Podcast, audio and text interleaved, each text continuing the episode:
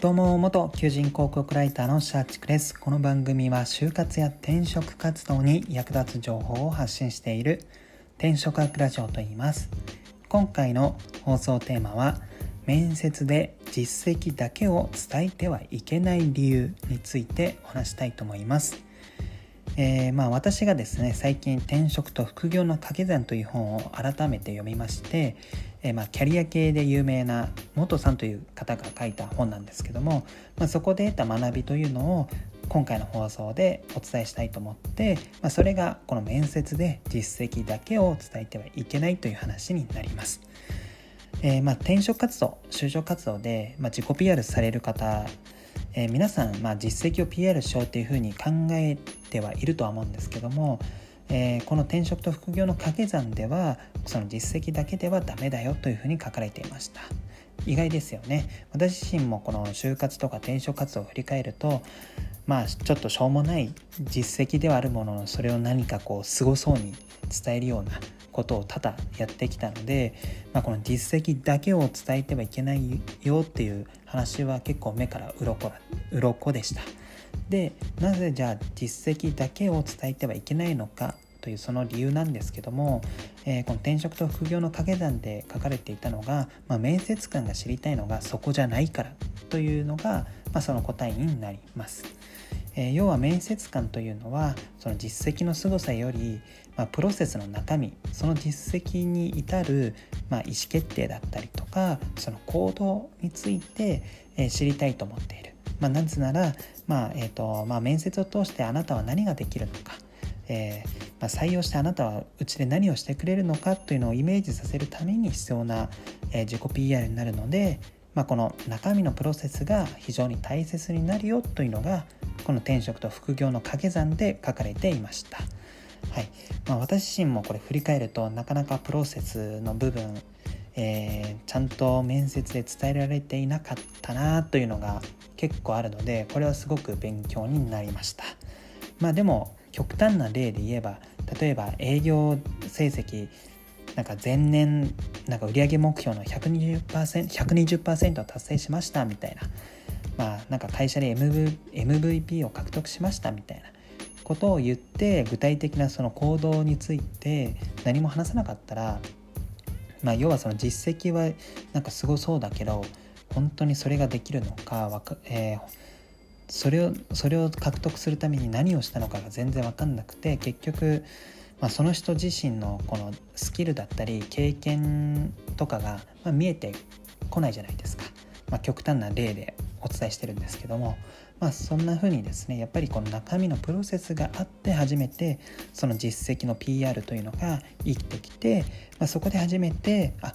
この人を採用すればうちにはこんなメリットがあるなぜならこの人は、えー、過去に〇〇をやってきたからみたいなそんな風なロジックになっていますので、まあ、やっぱりこの中身のプロセスというのが非常にあ、まあ、プロセスの中身ですねというのが大切になるというのがこの本では非常に強く、えー、書かれていました。で、えー、それに加えてなんですけども、あ、ですので、えーと、実績がある方っていうのは、まあ、ぜひですねその、えーと、背景だったりとか、えー、自分がなぜそんな風に考えたのかその意思決定の部分だったりとかでそれを踏まえてどんな行動をしたのかというのを伝えた上でその実績を PR するようにしてください。それがまあ、転職と副業の掛け算で言っているプロセスの中身になるのかなと思いますのでこのポイントを伝えるだけでも非常に効果的な自己 PR になるかなと思います。まあ、さらに良いのはですねその経験を踏まえて今後どう生かそうと思っているのかというところまで言えると、まあ、なおかと、えー、言えると思います。というのもですねこの本では本で書かれていたのが、まあ、会社というのは一度の経験を生かして効率よく働ける人を評価するっていうふうに、えー、書かれていたんですよね。まあ、要は同じことをやって、まあ、次やる時により効率的な方法を編み出してくれる人が、まあ、重宝されると。まあ言われてみれば確かにそうかなと思うんですけどもなかなか私自身その転職活動とか振り返るとここの部分の何かこの PR というかコミュニケーションできていなかったので、もしかしたら結構転職活動されてる方ってこの経験をどう生かそうと思ってるのかどんな風に、えー、次はよりよくより良い方法を編み出していけるのかっていうのをなんか伝えられていない人もなんか多いのかなと思いますので、まあ、ここの部分一度のその一度経験したものを生かして効率よく私はこんな風に次はやっていきたいと思うみたいなそこまで考えに至っててそれを伝えられる、えー、ところまで行っていたら結構他の人から比べると秀でるようなその自己 PR になるので、まあ、そこも一つこの放送を聞いてる方は覚えていただけると嬉しいです。私自身もこれは非常に大切かなと思うのでもう自分の何でしょう次の転職活動の時にはこれを意識したいかなと思います、まあ、といってもまあこれすぐにこういったことってまあ、なかなか実績を作るのも大変ですし、まあ、その一度の経験をどう効率よく動かせるのかっていうのはまあ言うのは簡単ですけどもなかなかできない部分っていうのも往々にしてあると思うので、まあ、まずはこの放送を聞いた皆さんですね、まあ、それとまあ私自身もそうなんですけども、まあ、日々の業務で得られたその経験とか失敗談、まあ、失敗談というか失敗